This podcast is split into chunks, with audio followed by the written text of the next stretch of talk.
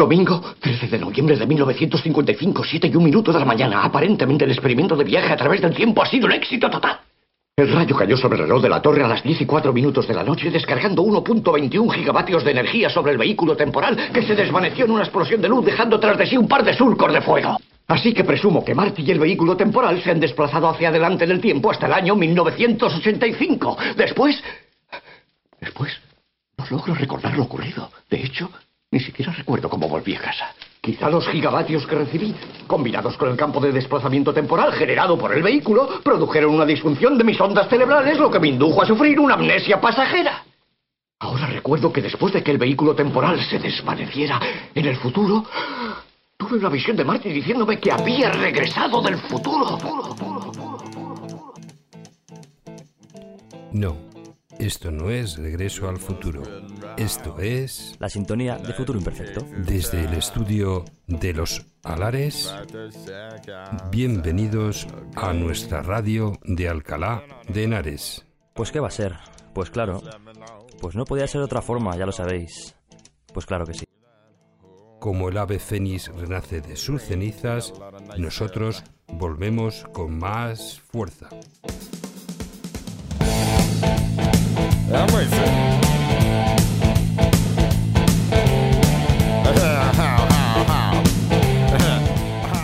a los mandos de la nave que viaja al futuro, quien os habla, Javi Pater.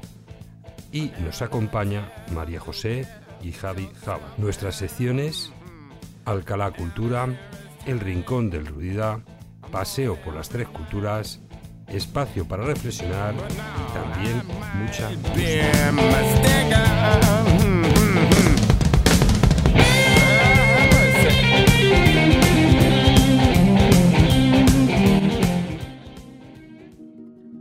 Futuro Imperfecto, radio podcast nacido en Alcalá de Henares, Madrid. Una radio cercana, con muchos contenidos culturales, local pero abierta al mundo. Nos escuchan en muchos países. Os ofrecemos contenidos de cultura, música, eventos y todo aquello que tiene lugar en nuestra ciudad. Queremos que sea una radio cercana, amiga, en la que vuestra opinión también cuenta y sirva para informaros de todo aquello que sucede en Alcalá, a veces con miradas al pasado o al presente, de personajes ilustres o acontecimientos históricos destacados o menos conocidos, pero que han significado para nuestra ciudad un aporte cultural e histórico muy importante.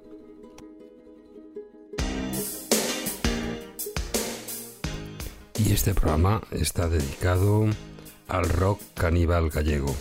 Escucharemos de fondo eh, al grupo Cómplices, que fue un grupo de rock de Vigo creado en 1987 por Teo y su pareja María. Eh, os dejo con de su disco de 1987 Manzanas, Dama del Río.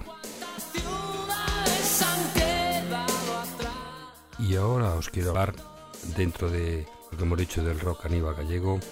Realmente fue el meollo de todo estaba en la, la movida piguesa, que fue una, una creación cultural en, entre los años 1977 y 1978 y bueno, se desarrolló en la parte de, de Vigo, también eh, coincidiendo con eh, al mismo tiempo que la, la movida madrileña, porque sí, en verdad la movida fue generalizada a todo el país, pero bueno, una de las más potentes fue la, madrileña.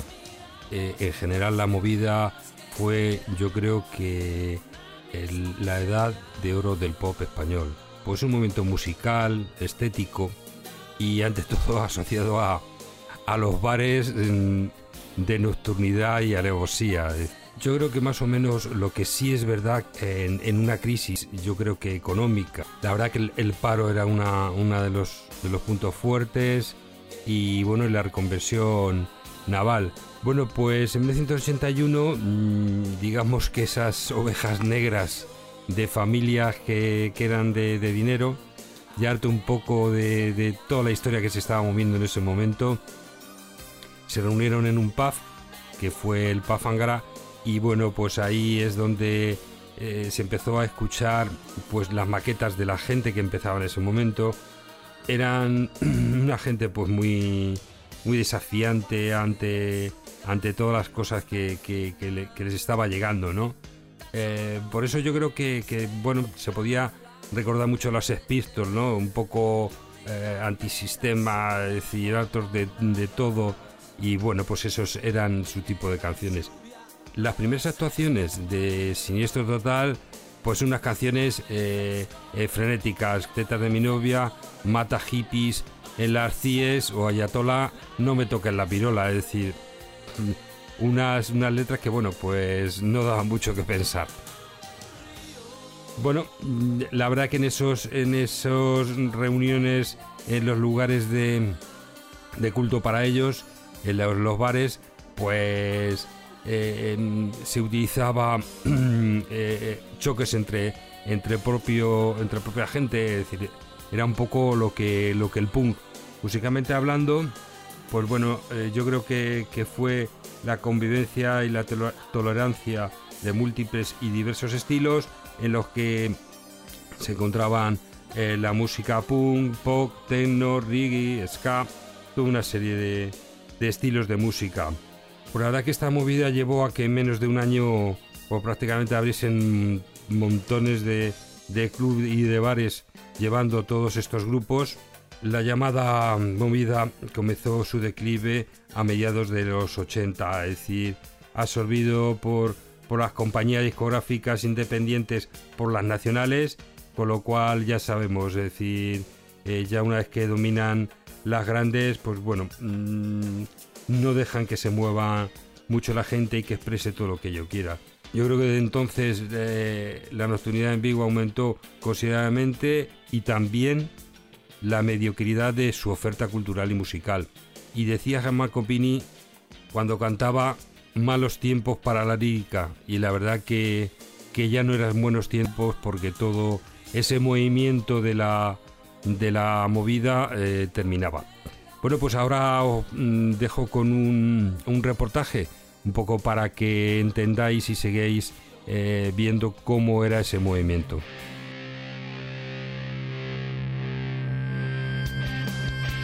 Veníamos educados de una época bastante represiva y la, la, la, violencia, digamos, está un poquito institucionalizada, ¿no? Le correspondía al Estado, le pertenecía a tus padres, le pertenecía a tus educadores. Lo que pasa es que nuestra respuesta hacia eso no fue tan bien violenta, fue imaginativa. A morte de Franco dá ocasión a que se eh, abra unha chea de espazos e do que se trata naquel momento, creo eu, é físicamente de ocupalos. E iso é o que facemos tanto os músicos naquel momento como os artistas plásticos como tamén os escritores.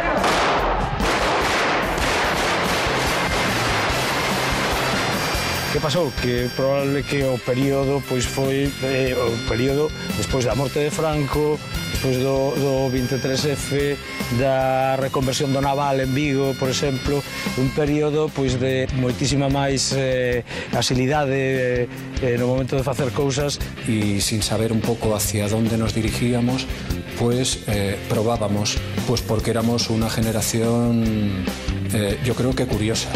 Había moita ansiedade, moitas ganas de aprender, de sexo, drogas e rock and roll, nos pillaba toda unha xeración que queríamos facer cousas. Entón, tiñamos o campo totalmente aberto.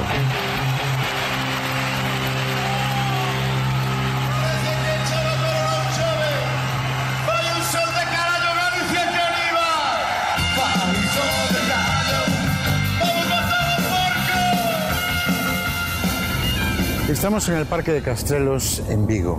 La escena cultural en la Galicia de los años 80 fue una explosión de creatividad, pero la música fue soberana. Y este auditorio sería una referencia ineludible en todo aquello que tuvo por buen nombre o mal nombre la movida.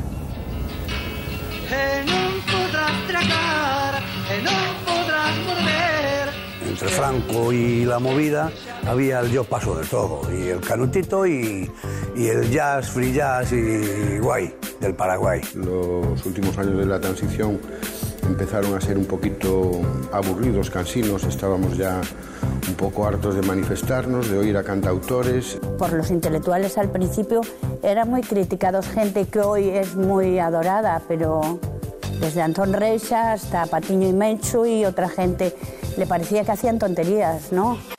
Yo creo que se asociaba con un tipo de movimiento rebelde, ¿no? De, eh, de no estar de acuerdo con nada. Entonces el punk, el llevar los pelos así, los ojos negros, eh, los cinturones de pinchos imperdibles en la nariz, pues era como el no estoy de acuerdo con esta sociedad y no, y, no me vais a hacer entrar, mm, pasar por el aro, ¿no? ¿no? Porque yo, yo recuerdo a mi madre tararear, me gusta ser una zorra, ¿no? Cosa, solo la tarareaba, claro. Pero porque en mi casa todo el día había este tipo de música eh, puesta en casa, ¿no? Entonces, o se adaptaba o nos echaba de casa a mi hermano y a mí, entonces no le quedaba otra, ¿no?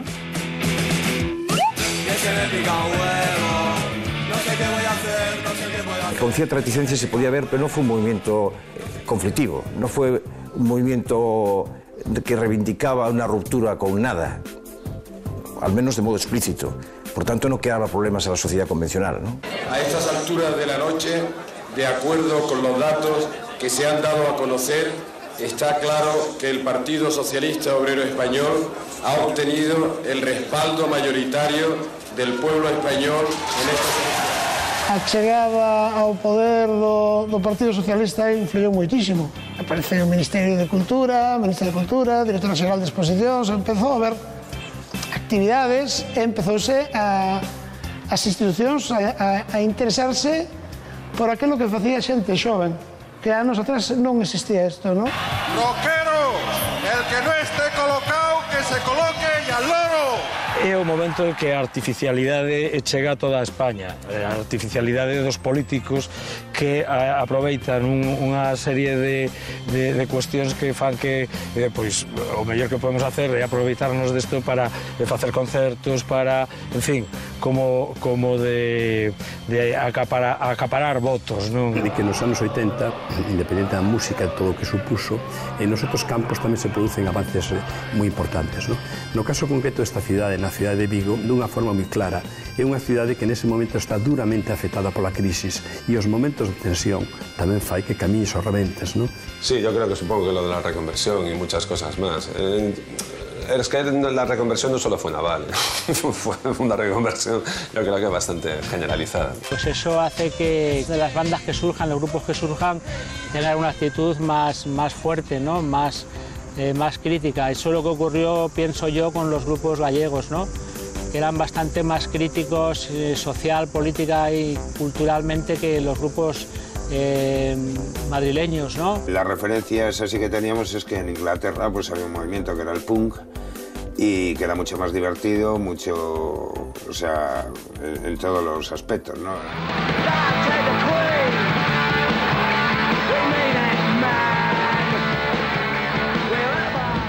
Desde la considerada periferia estábamos en vanguardia de lo que ocurría en otras partes de España.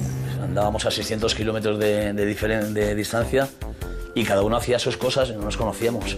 Teníamos unas referencias, sí, lo, lo- la música que venía de fuera, los Ramones, los Sex Pistols, el punk. Pues muchas de las cosas que decían Aviador Dro, Derribos, Alias y Siniestros Total y Glutamato y Sindicato Malone, la influencia que tenían eran la misma, ¿no? Eran más o menos los mismos grupos, Devo, el punk, Madness, eh, los Clash.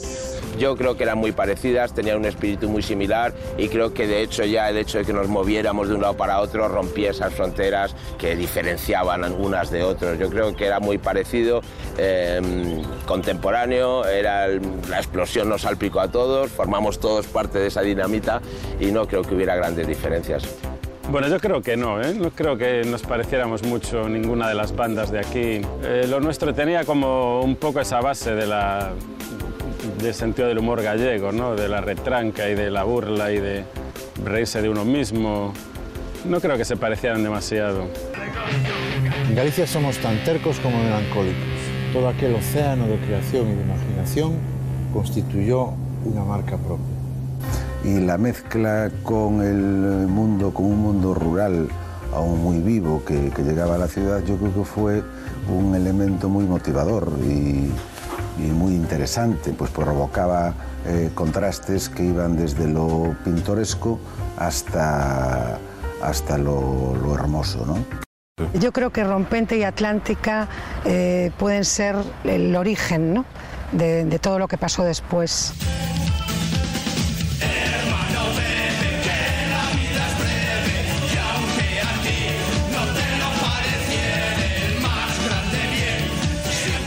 Se pueden dar todo tipo de explicaciones sociológicas y culturales a lo que ocurría en la Galicia de los años 80, pero quizás sería suficiente con la consideración de que aquello fue sobre todo la conquista popular del ocio más libre. La noche incluía todo tipo de gente y de deseos. Otro cambio cultural, en este sentido ya digo casi antropológico, amplio, que va vinculado a la cuestión de la movida, es el nuevo papel que juega la noche en, en España. ¿no? La noche se convierte, yo creo que por primera vez, en el ámbito de diversión por naturaleza. Oye, ¿qué pasa en Vigo? Que hay quien dice que es la ciudad más divertida del mundo y hay quien dice que es un maldito pueblo donde no pasa absolutamente Eso es nada. mentira, es la ciudad más divertida. Es la ciudad más divertida del mundo. Yo tengo, tengo Bueno, pistas, ¿eh? claro, sí. Bueno, tanto, tanto como la más divertida, pero vamos, una de las Bueno, más. hombre, es muy divertida. Y la calle era, era por la mañana hostias con la reconversión naval, y por la noche copas y alegría y fiesta, ¿no? Y en esos bares se daban cita pues toda la gente con inquietudes en aquellos tiempos. Coincidían pues músicos, eh, periodistas, eh, pintores, eh, dibujantes, escritores, eh, una fauna con inquietud por, por vivir aquello y que aportaba sus pequeñas ideas. ¿no? Todos perseguían el mismo cometido, estar relajado, tomando copas eh, o lo que fuera, con gente que era como tú y que soltaba mucho la cabeza y que si ahí aprovechabas para que lo que dijeras, si era genial, era genial, pero si no lo era tampoco pasaba nada. Los bares funcionaban un poco como, como, como pequeños ateneos, ¿no? Los bares fueron como una especie de centros ¿no? de difusión, de distribución eh, musical para aquellas personas pues, que el, el único canal que teníamos en casa era una televisión o una radio, pero un tocadiscos, en fin, hay muchos domicilios que de aquella no, no, no podían disponer. Mucho alcohol, muchas drogas, obviamente, todo el mundo muy pasado, muy pasado con mucha dignidad. Que salían mucho, hasta muy tarde. Más tarde que en Madrid, yo creo. Y quizá bebían más que en Madrid. Tampouco tiñamos tanta resaca, pero non. Eh, eh, o, o, que, o que sí é certo que a xente traballaba. Aquí en Vigo estaba la discoteca Kremlin, el Manco, el Ruralex, que eran auténticos templos. Para mí el, el principal fue el Satmo. Satchmo era una pequeña sala que se dedicó al jazz. que ante avalancha de, de pesados que chegaban ali e pedían a John Lee Hooker en vez de a Miles Davis foi a reconversión do bar Y de la noche a la mañana, eh, a todo siniestro total. Sabes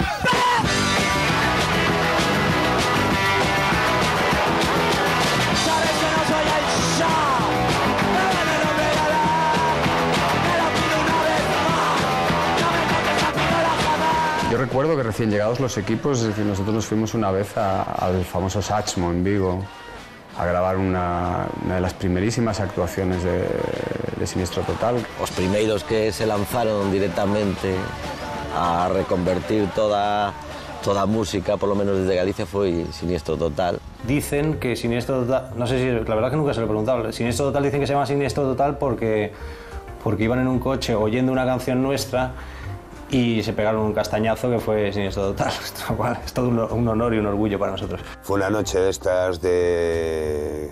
Pues que salimos por ahí a, a dar una- unas vueltas.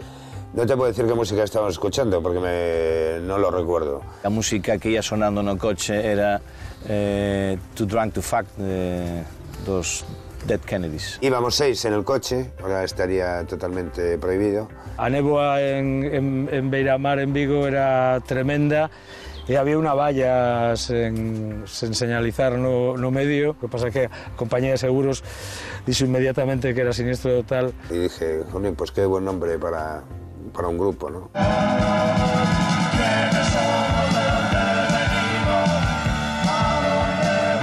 Yo tenía que haber ido en aquel coche con los de Siniestro Total. Bebíamos y vivíamos tanto en aquella época que yo me tuve que quedar en el penúltimo bar.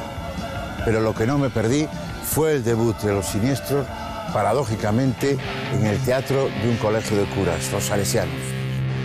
Y yo recuerdo un día paseando por la calle del Príncipe, pues vimos unas octavillas tiradas por la calle que eran de siniestro total que iban a tocar en, en los salesianos y de repente esa era la estética y las cosas que a nosotros nos gustaban. Y nos fuimos a verlos. La verdad es que nos dieron permiso los, los, los curas porque en realidad no creo que supiera muy bien de, de qué iba aquello, ¿no? Eu estive no concerto do 27 de decembro do 81 de Siniestro Total, totalmente abrallado, eu non entendía nada. Yo lo recuerdo muy especialmente ese día porque hicimos doblete, que era el primero que hacíamos Nacha Pop en nuestra historia y no creo que hiciéramos muchos más. Tocábamos tarde y noche. Si tuviera que escribir un libro, si tuviera que hacer una película, evidentemente teníamos que empezar por algún sitio y este sería un principio al menos perfecto. La puesta en escena era increíble. Una reivindicación de, de tocar la guitarra eh, sin tener ni idea. De hecho, Julián, que sabía tocar la guitarra, se pasó a tocar la batería que no tenía ni idea, por coherencia, ¿no? Probablemente eh, feito fundacional un pouco a, a saída fora de, en, en periódicos de, de, de Madrid ou, ou Radio 3. Todo empezó porque Julián Hernández tuvo la sagacidad de convencer a Jesús Ordóvar de que pusiera su música en, en su programa de Radio 3 Bueno, aquí en nuestro país, eh, porque una de las últimas cosas que se pierde es el sentido del humor, me parece a mí. Eh, los gallegos y los holandeses pues parodian a los británicos de la misma manera pues que los escoceses o los mismos ingleses parodian a los americanos y les copian descaradamente, solo que con eh, menor sentido del ridículo quizá. Y los mismos americanos blancos han copiado toda la vida a los negros. En realidad los negros y los gallegos son los auténticos creadores del pop y de todo. Entonces yo creo que los gallegos tienen perfecto derecho a hacer lo que quieran. Y ahora escucharemos al grupo Siniestro Total, en sus orígenes conocido como Aricruz Soriano y lo que en su piano, el grupo de música punk rock formado en Vigo en 1961. Y os dejo con el tema Miña Terra Galega.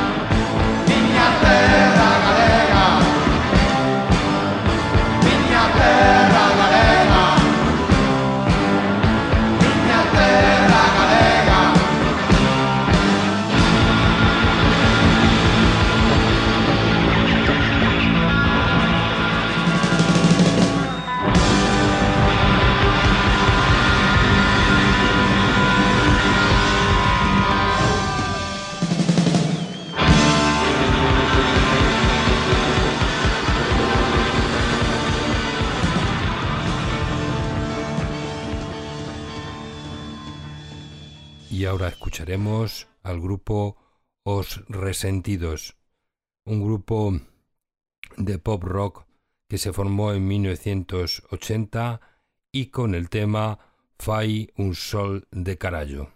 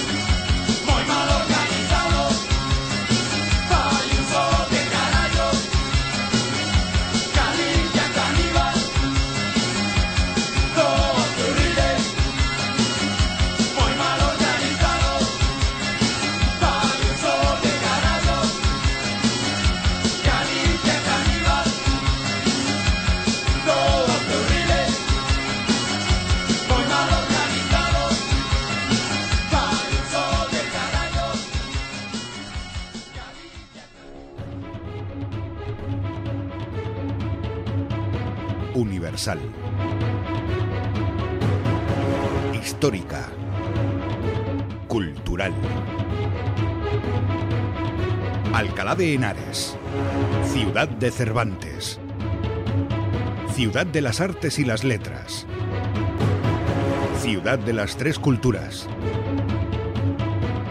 ciudad patrimonio de la humanidad. Alcalá de Henares, un viaje único. Una experiencia única.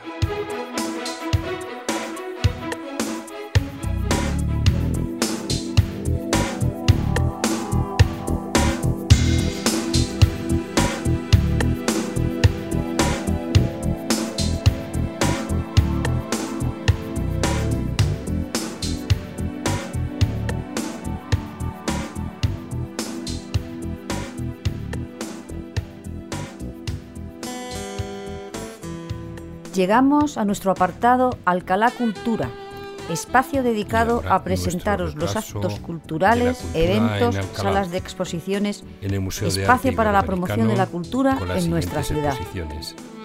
En la primera de las salas se exhibe la exposición Un viaje americano, el legado artístico de José López Llopis. En la segunda encontramos abstracciones y otros recuerdos. También tenemos dos visitas guiadas eh, ahí en la universidad que cuesta un euro. La primera es Universo de las Mujeres en el Museo Luis González Robles. Y también Ases del Coronavirus, fotografías de Nacho Izquierdo en los primeros días tras el estado de alarma. Todo esto lo podréis consultar en uah.es.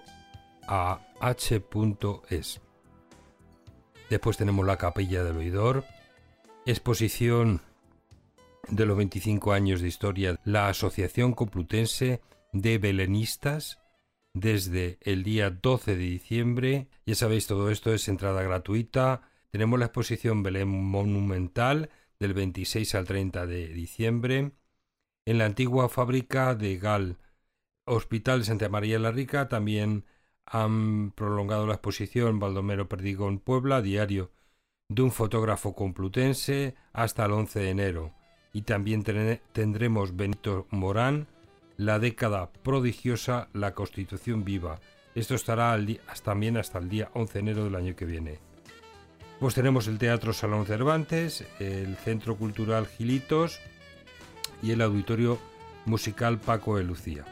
Pero ya, ya sabéis, todo esto lo podéis consultar a través de culturaalcalá.es. Después tenemos la Casa Natal de Cervantes, sus exposiciones permanentes en las exposiciones temporales con descuido cuidadoso el universo del actor en tiempos de Cervantes hasta el día 28 de febrero del año que viene. También eh, eh, lo podréis consultar en la web eh, Museo Casa Natal de Cervantes.org. Museo Arqueológico tenemos sus exposiciones permanentes y exposiciones temporales.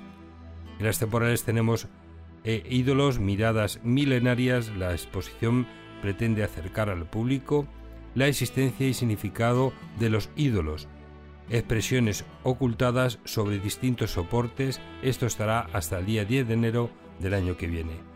Lo podréis consultar también en la web museoarqueológicoregional.org.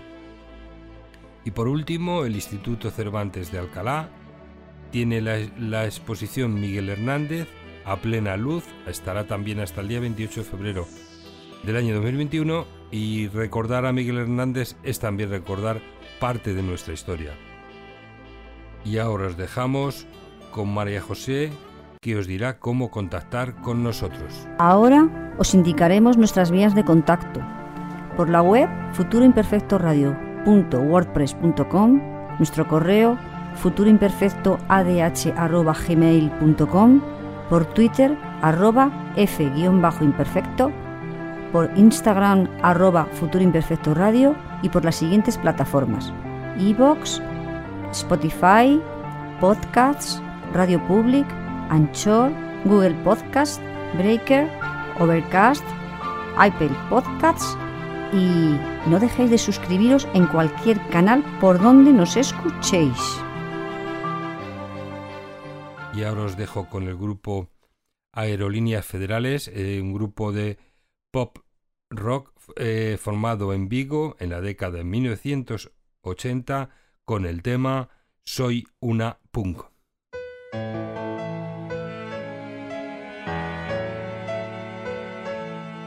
En casa me dicen que no puedo salir, que, que, que, que la noche no es joven, es para mí.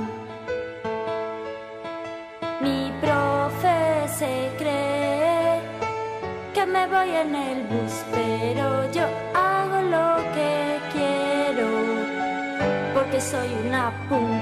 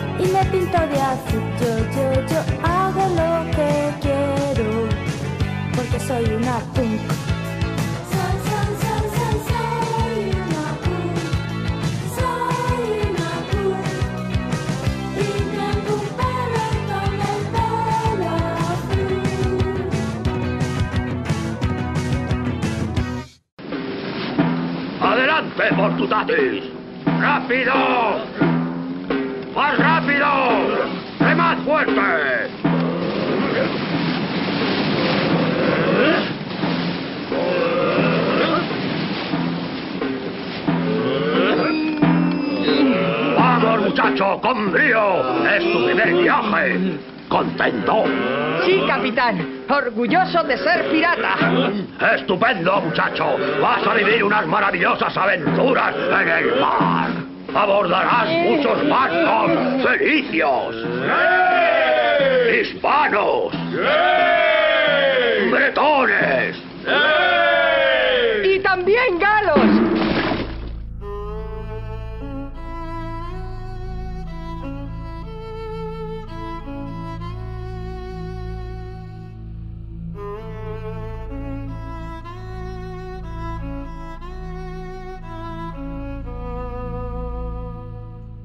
Y ahora viene nuestro rincón del druida, espacio dedicado a la música folk, tanto nacional como internacional, en el que hacemos un recorrido por músicas que tienen un marcado carácter étnico o de raíz.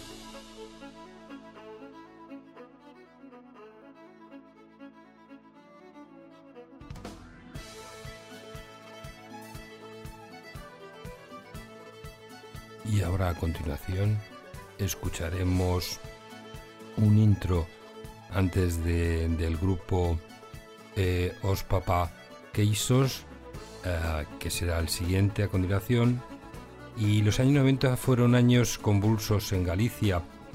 Dieron rienda suelta a su libre interpretación del rock de la, desde la más profunda de las raíces gallegas. Papa Queisos mostraron una gran personalidad y un sonido propio caracterizado por la fusión de estilos en la que el rock y el punk, el folk y las músicas celtas se unieron. Esta canción se convirtió en un hit en Galicia al poco de ser eh, lanzada. El guiño humorístico a la propia figura de Millanco, hombre de la calle y populachero. Anos 90 do século pasado. O empresario cambadés José Ramón Prado Bujallo, máis coñecido como Sipto Miñanco, invoca a súa condición de súbito jalejo para solicitar un intérprete perante a Audiencia Nacional, declarando Me discriminan porque soy gallego. A banda galega Os Papaqueixos reivindica daquela a súa condición de preso político. Vintanos despois, a historia se entensará. Detrás vendrá quien bueno me hará. O 1 de abril van os burros onde non deben dir de 2013, o presidente leuto da Xunta, Alberto Núñez Feijó, en relación coas probas gráficas da súa estreita amizade dúas décadas antes co narcotraficante Marcial Dorado, declara. Solo sé que había nieve. E queda demostrado, definitivamente, que Josito era, efectivamente, un preso político. Y ahora os dejo con el tema Tecnotraficante, Farlopo Manomtropo.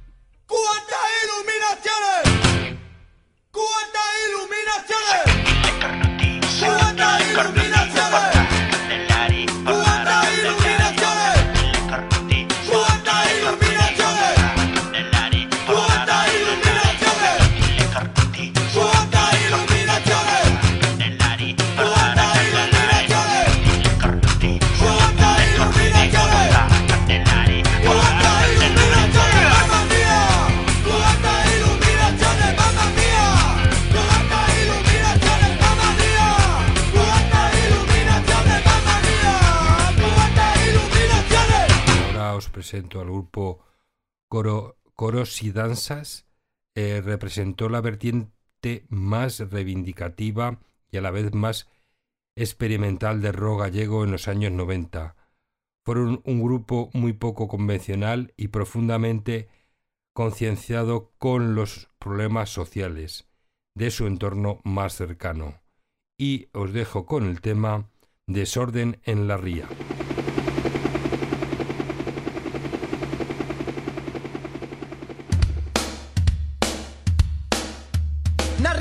Cousa Outro día detiveron 111 traficantes en pleno desembarco Cun gran alixo de camarón. E unha menor cantidade de ameixa Na ría da Lousa A colleita de Winston ves moi favorable para estes 12 meses. A de Camel baixa dous enteiros A de Malboro se mantén, se mantén, se mantén Alegría, desorden y alegría desorden en la ría. No se ría que no hay mercancía, no se ría que no hai mercancía. Na ría da Rousa, o segredo de confesión é a purga de todos. Os curas fuman Winston, na ría da Rousa, chegou o desorden, o marisco é ilegal, o tabaco vai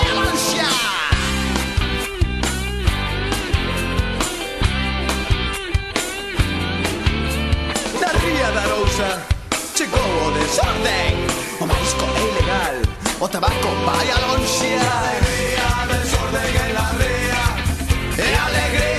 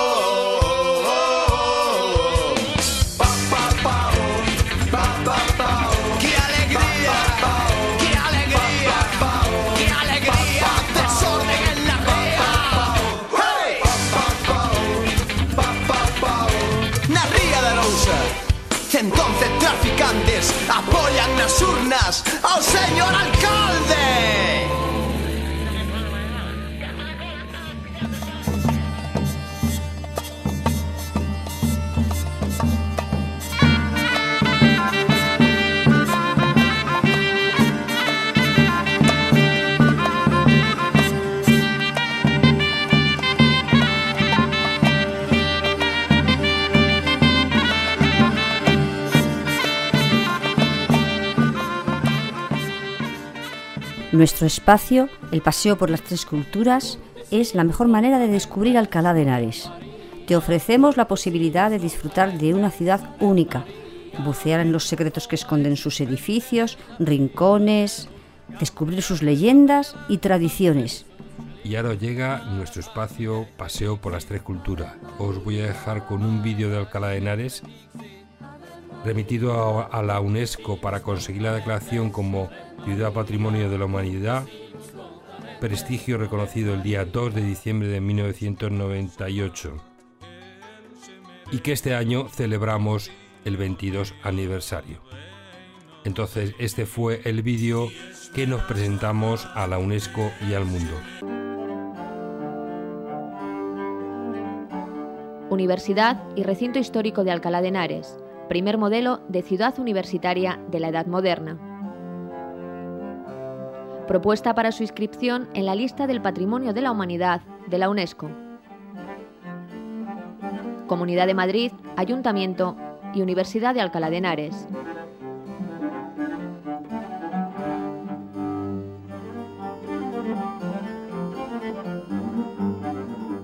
En la Comunidad de Madrid, en pleno centro de España, se alzan la Universidad y el Recinto Histórico de Alcalá de Henares, un conjunto urbano que aspira a su inscripción en la lista del Patrimonio de la Humanidad. Goza este núcleo de tres áreas de protección salvaguardadas por la Ley 16-85 y por el Plan Especial de 1997. Son, por una parte, el recinto histórico, una trama urbana conservada en sus características originales y delimitada por el antiguo conjunto amurallado, del que perduran los 700 metros de murallas y torreones en torno al Palacio Arzobispal. Por otra, el área exterior de la muralla, donde se han catalogado hasta 25 edificios singulares y se han definido las construcciones discordantes para recuperar una mejor relación de la ciudad con su entorno. Y por último, razones medioambientales y culturales han aconsejado también la protección de dos cuñas verdes al norte y al sur de la ciudad y las áreas de Vega, marco de numerosos yacimientos arqueológicos. Es precisamente el Cerro Eceomo, remontándonos al Neolítico, el lugar donde se producen los primeros asentamientos humanos en Alcalá. Sin embargo, los vestigios encontrados manifiestan que es en época romana, a partir del siglo I a.C., cuando se puede hablar de un auténtico núcleo urbano. Es Complutum, la ciudad de la que se conoce su asentamiento y el de las villas que, como la del Val, la rodeaban, restos que, al igual que los que aún no han sido excavados, se hallan delimitados y protegidos por la ley. El actual centro histórico nace en el siglo IV, cuando la villa se convierte en lugar de culto cristiano a partir del martirio de los santos niños Justo y Pastor. Tras el paso de los visigodos, que dejan huellas como la necrópolis del Camino de los Afligidos o los restos de la ermita de Santa Lucía, la ciudad es tomada por los musulmanes. Construyen una fortaleza de cuya denominación en árabe, Al-Falat, surge el nombre de la actual ciudad.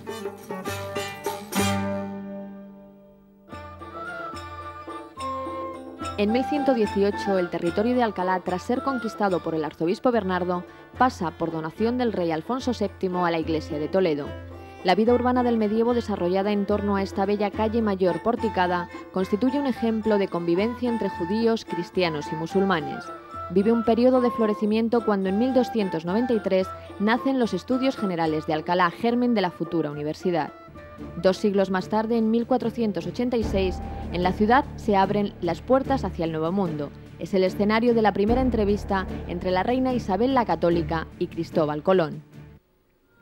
Pero la época de mayor esplendor llega en 1499. El cardenal Cisneros funda la ciudad universitaria. Los valores culturales y urbanísticos que la configuran, su influjo tanto en España como en Europa y en América y supervivencia hasta nuestros días la hacen merecedora de ser reconocida como patrimonio de la humanidad. Alcalá se transformó entonces en una ciudad planificada como universidad, con una concepción del espacio que abarcaba todos los servicios. Se convirtió en la primera ciudad universitaria de la Edad Moderna. Partiendo de la ciudad medieval fue proyectado, con gran singularidad, el modelo arquitectónico universitario, prolongando hacia oriente los ejes de la calle Mayor y la calle Escritorios, adquiriendo ambas mayor anchura a su paso por el ámbito universitario y conformando un magnífico conjunto de edificios tanto seglares como religiosos. La organización se basaba en tres pilares, el Colegio Universidad, el Convento Universidad y el Seminario Universidad, de donde nace un modelo que fue seguido por muchos centros universitarios de Europa y América. Exportó su sistema de estudios, sus grados académicos, su legislación y su funcionamiento. Así, numerosas universidades, desde la de Santo Domingo, primera del continente americano, hasta la Real de Mérida, del Yucatán, en México, nacieron a imagen y semejanza de la de Alcalá, un ejemplo de ciudad de Dios que había de funcionar como luz de redención cultural.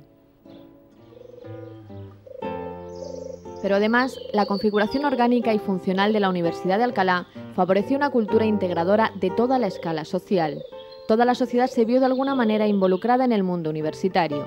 La realeza tenía aquí el único colegio de fundación real existente en España, el del Rey, que fundado por Felipe II en 1554 conserva aún el escudo real las órdenes religiosas con la fundación de colegios convento, la aristocracia con patronazgos y becas, y el pueblo llano con la fundación por el cardenal Cisneros de siete colegios para estudiantes pobres. Todo esto no hizo más que insistir en el modelo intercultural del que fue ejemplo Alcalá durante la Edad Media. Dentro del ámbito universitario, la lengua española formó parte indisociable del ser histórico de Alcalá.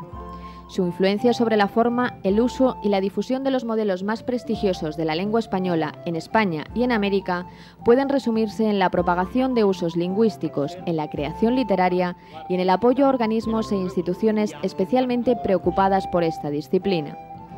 Ciudad y universidad han sido centro difusor de las más influyentes y prestigiosas modalidades lingüísticas pero además ha sido de gran importancia su contribución a la codificación de la lengua española, esto es, a la elaboración de ortografías, gramáticas y léxicos. Muchos hispanohablantes en todo el mundo han aprendido gramática en obras redactadas o impresas en Alcalá. Gramáticas y diccionarios de la lengua española que vieron la luz en esta universidad han sido modelo para hacer las de otras lenguas europeas y americanas. Ha reunido además a maestros como Juan de Valdés o Herbasi Panduro, pero sobre todo a Elio Antonio de Nebrija, profesor en Salamanca y Alcalá y autor de la gramática de la lengua castellana primera de una lengua romance cuya influencia está suficientemente demostrada en obras como El vocabulario en lengua castellana y mexicana de Fray Alonso de Molina o en el Diccionario de la lengua tarasca o de Michoacán de Fray Maturino Gilberti. Por otra parte, la proyección universal que alcanzó la lengua castellana a partir de Alcalá se percibe en el importante papel que la ciudad ocupa en la historia de la literatura española. Es fuente de inspiración y ambientación para obras como El libro del buen amor o El buscón, y conserva aún el corral de comedias más antiguo de Europa, donde presenciaron representaciones teatrales Lope de Vega, Calderón de la Barca o Tirso de Molina, estudiantes de la Universidad de Alcalá, como lo fueron también San Juan de la Cruz, San Ignacio de Loyola, Francisco de Quevedo o Melchor Gaspar de Jovellanos, quienes se convertirían en los representantes más universales del pensamiento y de las letras españolas. No obstante, hablando de Alcalá y de literatura, no podemos olvidar que fue la cuna, en 1547, del gran hacedor de la lengua castellana, el escritor con el que nace la novela moderna, Miguel de Cervantes.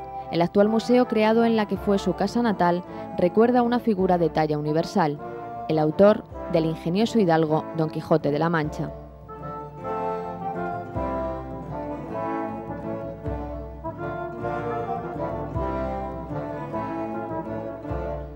Pero Alcalá mantiene esa vocación histórica universal. Hoy en día es sede del Instituto Cervantes, el organismo encargado de promover la enseñanza y el uso del español en todo el mundo. Y anualmente se convierte además en capital de las letras castellanas al ser anfitriona de la ceremonia de entrega del Premio Cervantes de Literatura que otorga el Ministerio de Educación y Cultura al mejor escritor en lengua española.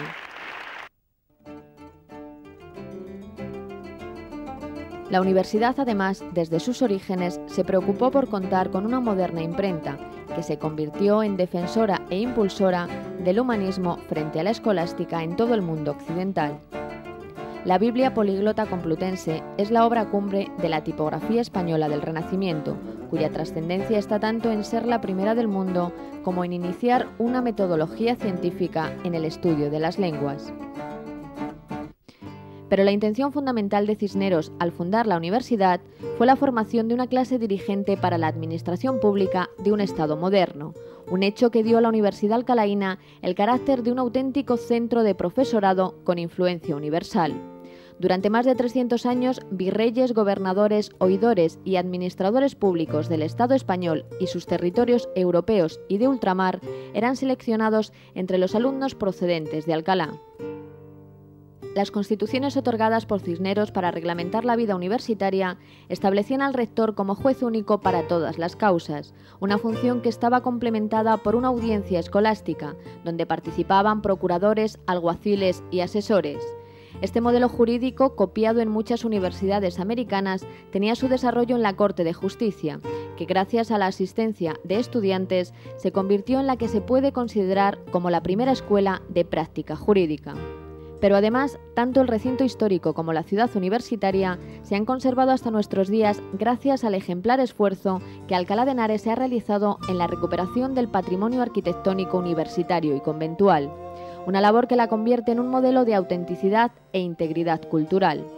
La tipología medieval con la calle mayor soportalada más larga de España y la ciudad modelo de la arquitectura de los Austrias con la propia universidad como obra cumbre del Renacimiento y su desarrollo barroco se han mantenido a pesar de las agresiones de todo tipo como ejemplo de conservación de una estructura arquitectónica urbana.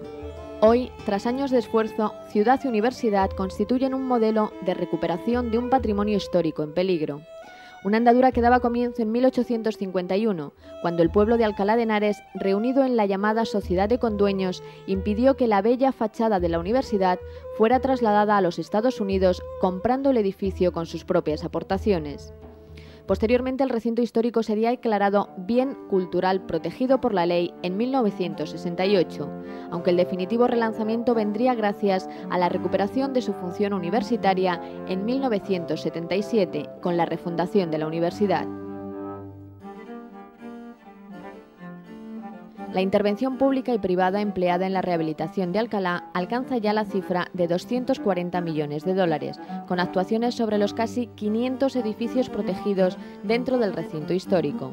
Un valioso legado en el que se encuentran las 60 edificaciones de carácter monumental o singular que componen el inventario por el que se solicita la inscripción de la universidad y el recinto histórico de Alcalá de Henares en la lista del Patrimonio Mundial. Los edificios restaurados y recuperados para sus usos originales se integran hoy como elementos vivos de una trama urbana que ha recuperado definitivamente el ideal de la ciudad del saber.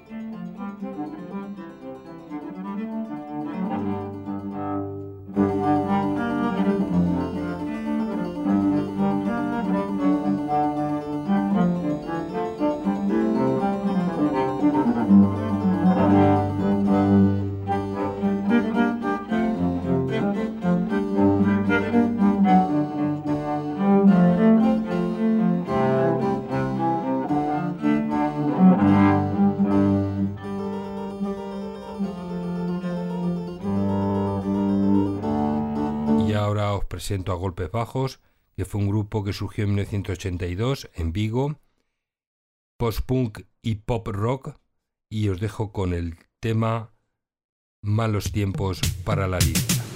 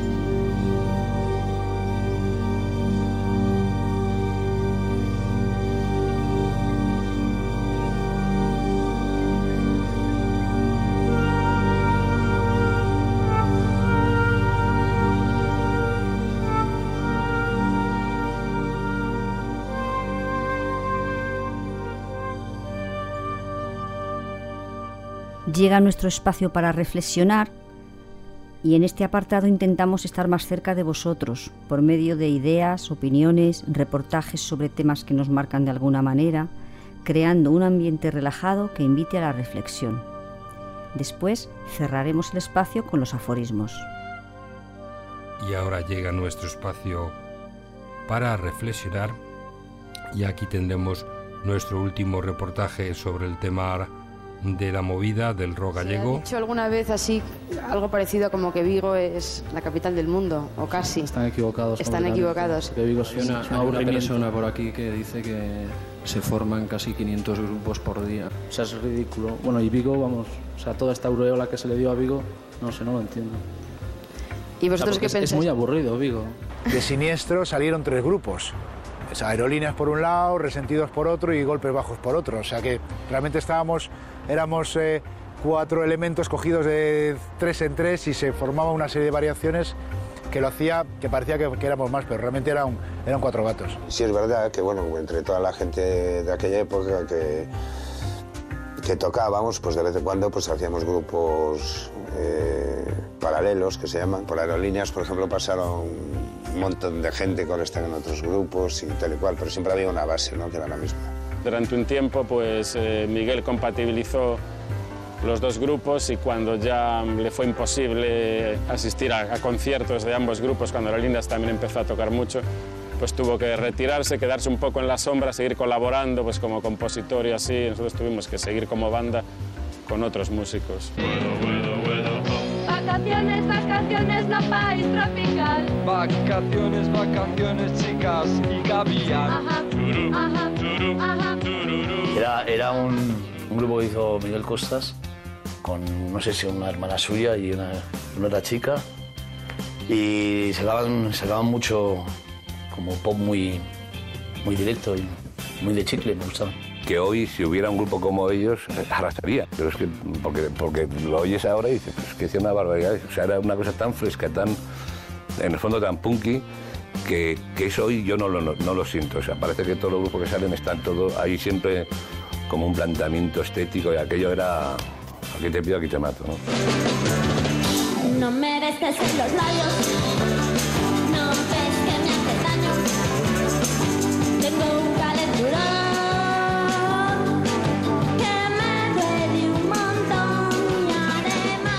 La movida gallega popular sí fue, porque de hecho nosotros nuestros conciertos eran seguidos por, por un- una multitud de, de gente enorme. Pero que luego si te pones a analizar cuánta gente intervenía en cada ciudad, era, una- era un grupúsculo, ¿no?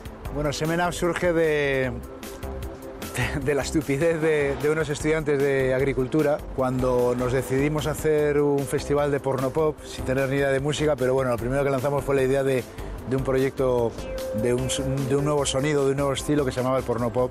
Semenal lo que quiere es acercar la pornografía al pueblo de una vez, o sea, que sea algo familiar y cotidiano. Ya con el tiempo de empezar a tontear con los músicos lucenses, pues fue cuando ya conocí a Javier de Besa, a Tino López y de ahí decidimos por fin armar, armar un grupo. Lo estás haciendo muy bien, muy bien. Lo estás haciendo muy bien, muy bien.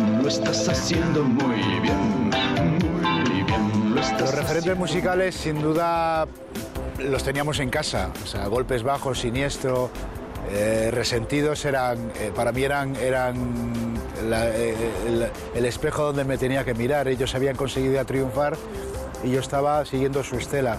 A los resentidos nos tocó ser los más gallegos de todos los gallegos, empezando por el idioma de nuestras canciones. Vamos a ver quién es.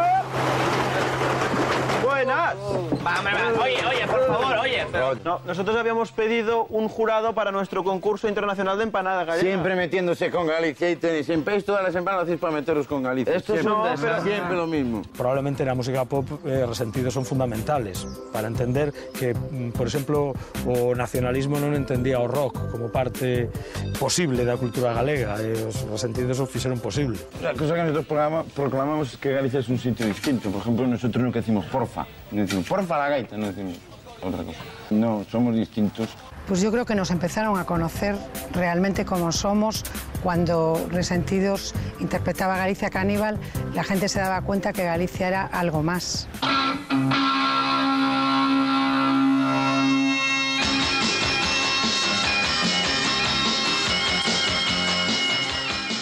unha noite por, de, de percorrido de, de ensayo de ou grabación, ensayo de resentidos, digamos por todos os bares eh, daquelas a todos os modernos levaban gafas de sol, non? Entón no Ruralex Reisa acuñou a frase que fai un sol de carallo, non? Porque era de noite, non había luz, non, non e tal, todo dios con gafas de sol, non? Que fai un sol de carallo, pois pues, que foi así a, a noite máxica de, bastante fundacional, por certo, porque foi o, o maior eh, hit da, da, da, da movida de Vigo en galego fora de Galicia, non?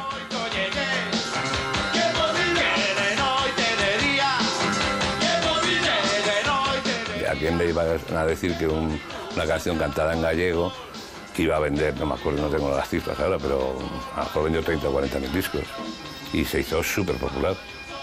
Y curiosamente luego nadie la ha versioneado, que es una cosa que jamás he entendido.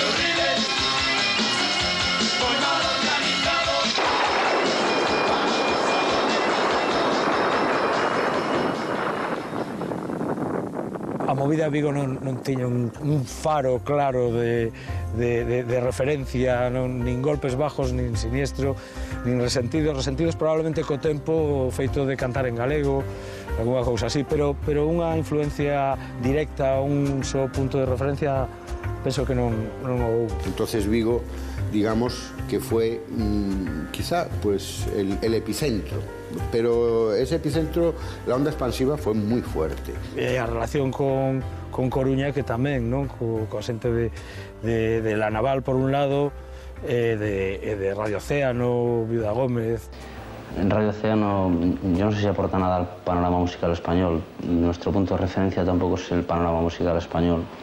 tenemos más puntos de contacto con la forma de hacer la música, por ejemplo, en Portugal, que con la forma de hacer la música en el outro lado da península. Nos, por exemplo, o noso disco eh, foi o, o que abriu a, o selo de Radio 3, non? É dicir, a nós eh, eh, actuamos eh, no prime time das 24 horas de Radio Nacional. Propuxeron ir a Eurovisión porque éramos de, de Radio 3. Música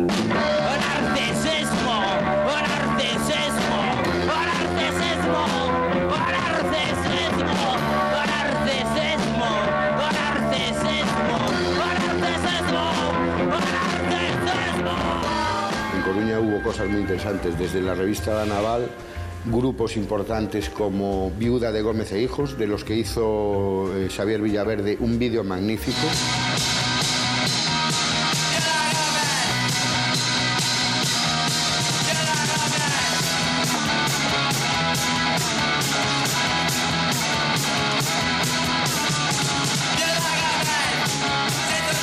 Yo he hecho varios clips, pero siempre he tenido libertad total para trabajar en ellos, ¿no?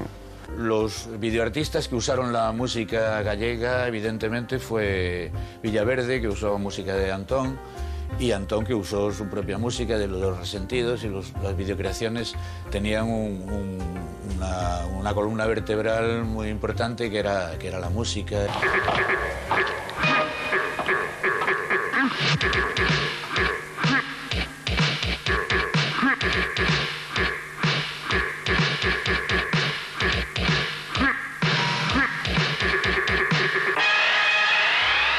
empecé a buscarme músicas extrañas, música industrial, recuerdo de música de esplendor geométrico.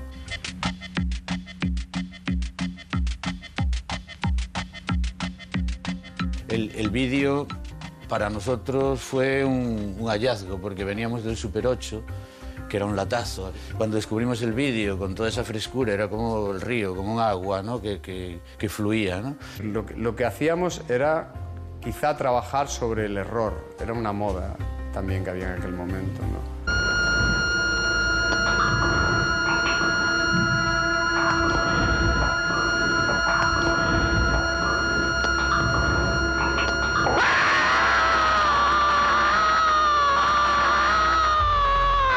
Puro quizá fuera la primera que saltó a fuera de Galicia, vamos, fue y sigue estando como una, una película mítica, ¿no? Lo de Veneno Puro no fue nada planificado. Es decir, yo recuerdo que cuando nos dieron el, premio del Festival Nacional de Vídeo, fue un aterrizaje en el campo del videoarte que, bueno, que éramos un poco como un pulpo en un garaje.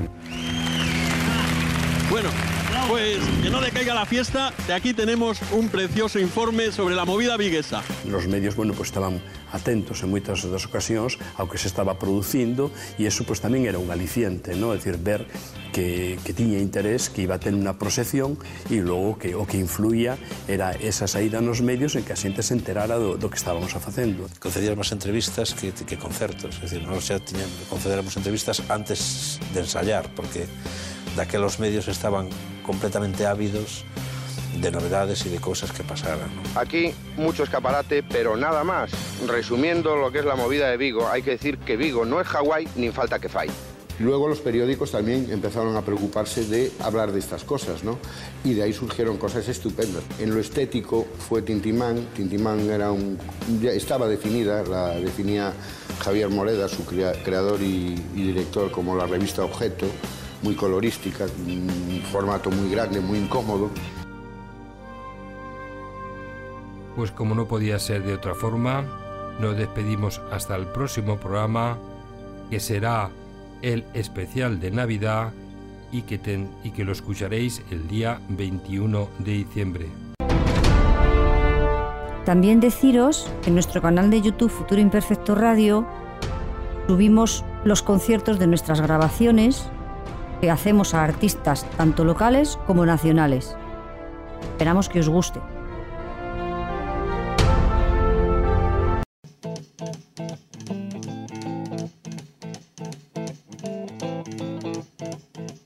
Rumors spreading round